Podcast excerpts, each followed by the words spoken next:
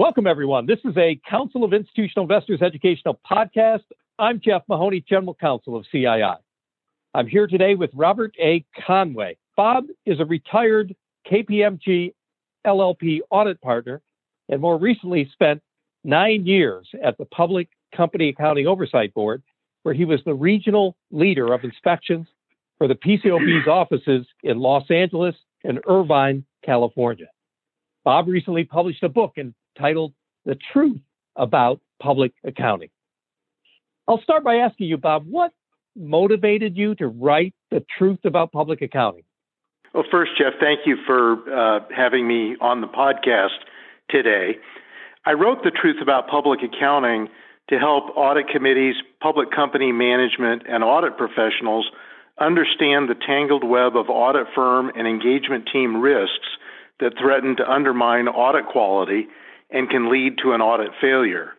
So while the auditors are focused on each company's risk profile, audit committees and investors should additionally be focused on managing the risks that each audit team and audit firm bring to the audit. At the highest level, there are three broad categories of risks and conflicting pressures that threaten to undermine audit quality. First and highest on the list, well, they're, they're all important, but, but first uh, is the conflict between audit quality and profitability. There, there's naturally tension in the system. You know, do you do more? Do you do less? Above all, you certainly want to achieve a, an audit of suitable quality. Second grouping would be the conflict between audit quality and client retention. And this gets into the issues about independence and professional skepticism. You know, the audit firms are under great pressure to retain clients, and uh, you know that that pressure uh, threatens to undermine making the right decisions uh, when it comes to matters of audit quality. And then lastly are the risks associated with multinational audits. My book addresses all three categories of conflicting pressures and the things audit committees can do to mitigate these threats to audit quality. So, Bob, for, for the sake of our discussion today, I'd like to drill down on the conflict between audit quality and profitability. Uh, you have some insights here that I believe our listeners will find both interesting and useful. Well, my critical observation here is that the audit firm business model is a complete mismatch for the complexity auditors need to master to conduct audits of high quality. I'll start with the realities of the large audit firm business model. That staffing model is characterized by heavy staff workloads that lead to high turnover. The high turnover drives down both the audit staff experience levels and the year over year continuity of the audit staff on individual audit engagements.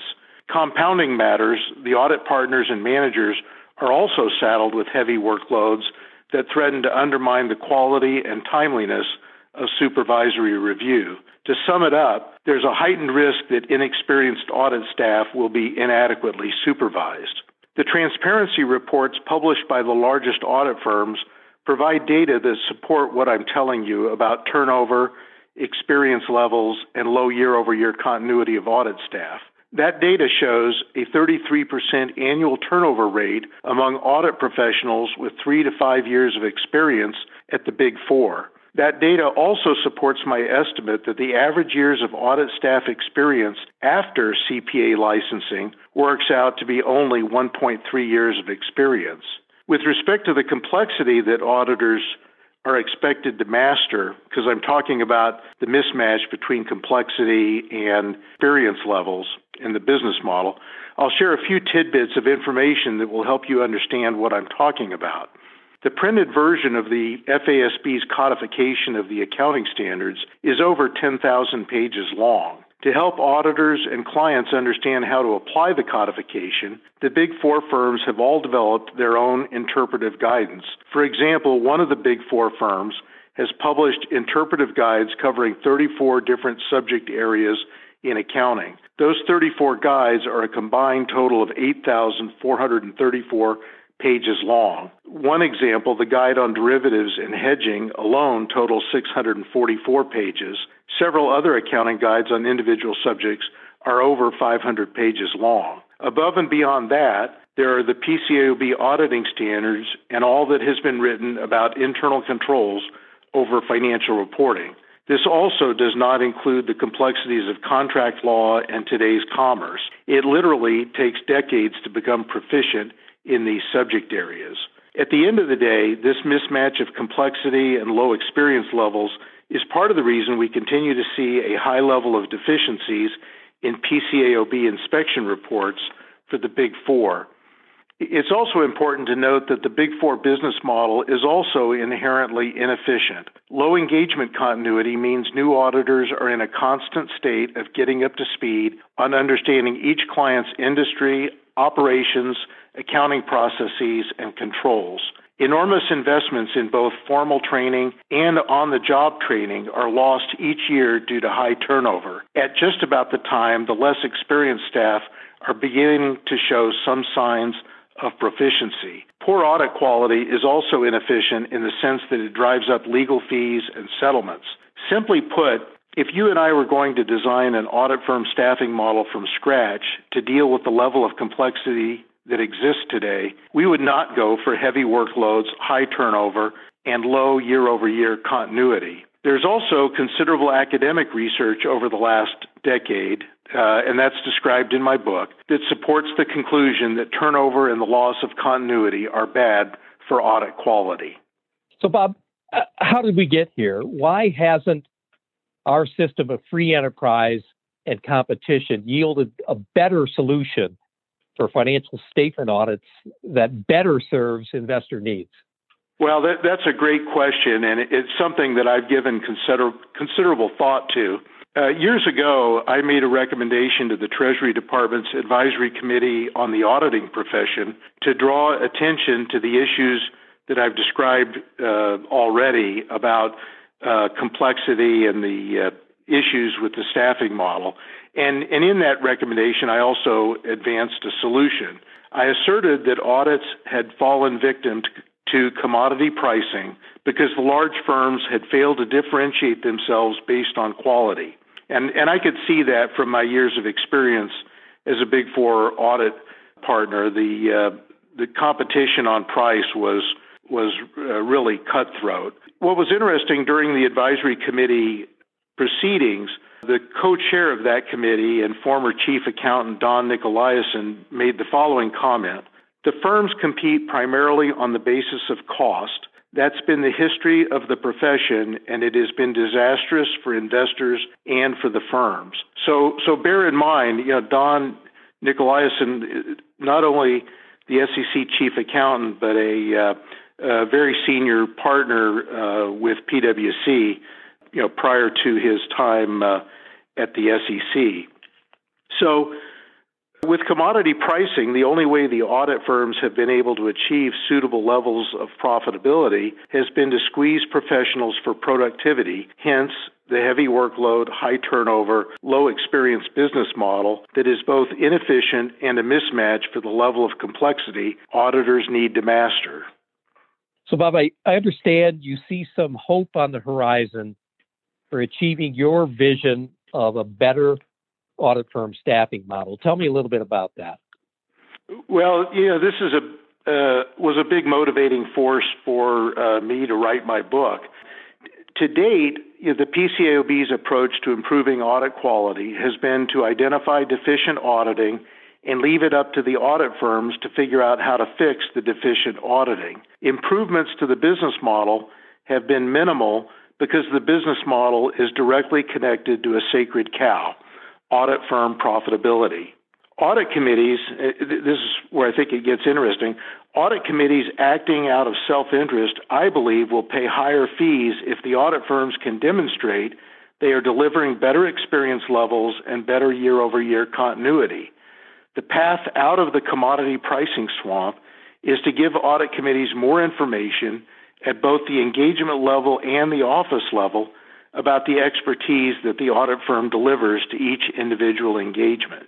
In 18 years of standard setting, you know, roughly how long the PCAOB has been around, none of the PCAOB's enacted standards have done anything to improve how the audit firms manage, or should I say mismanage, their human capital. This really needs to change there is a glimmer of hope that this might change. The PCAOB issued a long overdue concept release in December 2019 titled Potential Approach to Revisions to PCAOB Quality Control Standards. This concept release discusses potential revisions to the PCAOB's archaic QC standards that largely predate the failure of Arthur Andersen and the audit failures of Enron, WorldCom, and others. In my public response to the PCAOB's concept release, I described how upgraded quality control standards could improve human capital management and audit quality by defining safe zones of operations for audits with mandatory reporting to the audit committee when the operational metrics for an individual audit indicate that the audit is being conducted outside of predefined safe zones. For instance, the existence of excessive workloads, excessive turnover, low continuity, low experience levels, low levels of supervision, and failure to meet project milestones for the review of interim work and the work performed by specialists.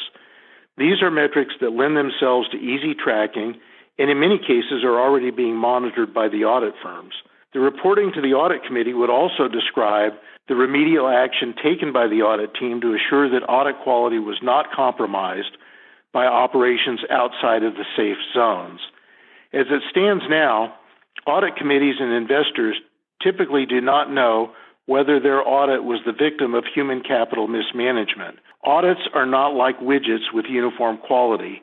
Instead, they vary considerably in terms of how each audit report gets across the finish line, not just from office to office, but from individual audit to audit. A little transparency here can change that. If the incumbent auditor can't deliver better workloads, experience levels, continuity, and supervision, audit committees should be looking at competing firms with a demonstrated track record of delivering experience using the operational metrics described in my book. I'll offer one caveat. Safe zones of operation will not guarantee audit quality, but they will improve each audit team's foundational ability to conduct an audit of high quality. Conversely, audit operations outside of the safe zones will be significantly challenged to deliver audits of high quality. Audit committees and investors will be much better served with this information than without. The PCAOB has unfortunately signaled that it will likely mimic the quality control standards set forth by the International Auditing and Assurance Standards Board, the IAASB, in its draft International Standard on Quality Management 1, otherwise known as ISQM 1, for the sake of aligning global quality control standards. I do not see that approach leading to a meaningful change in how the audit firms manage or mismanage their human capital. That approach would be the easiest approach for the PCAOB to follow, but not the best approach for the PCAOB to follow for the sake of the profession, audit committees, and investors. As you know, the PCAOB recently received considerable criticism from departing PCAOB board member Jay Brown for not being adequately focused on the interests of investors. My thoughts about how to improve the quality control standards definitely prioritize the needs and interests of investors first, and I certainly hope that the PCAOB will do the same. That concludes our podcast episode. On behalf of the Council of Institutional Investors, I want to thank our special guest, Robert A. Conway. Bob's new book is entitled The Truth About Public Accounting, available on Amazon.com. And I read the book last weekend and thoroughly enjoyed it. Anyone who's interested in the public accounting profession and the work of the PCAOB, I highly recommend it. If you have any questions or comments regarding this podcast, please feel free to contact me at Jeff, J-E-F-F, at CII.org. Until next time, I'm Jeff Mahoney. Thanks for listening.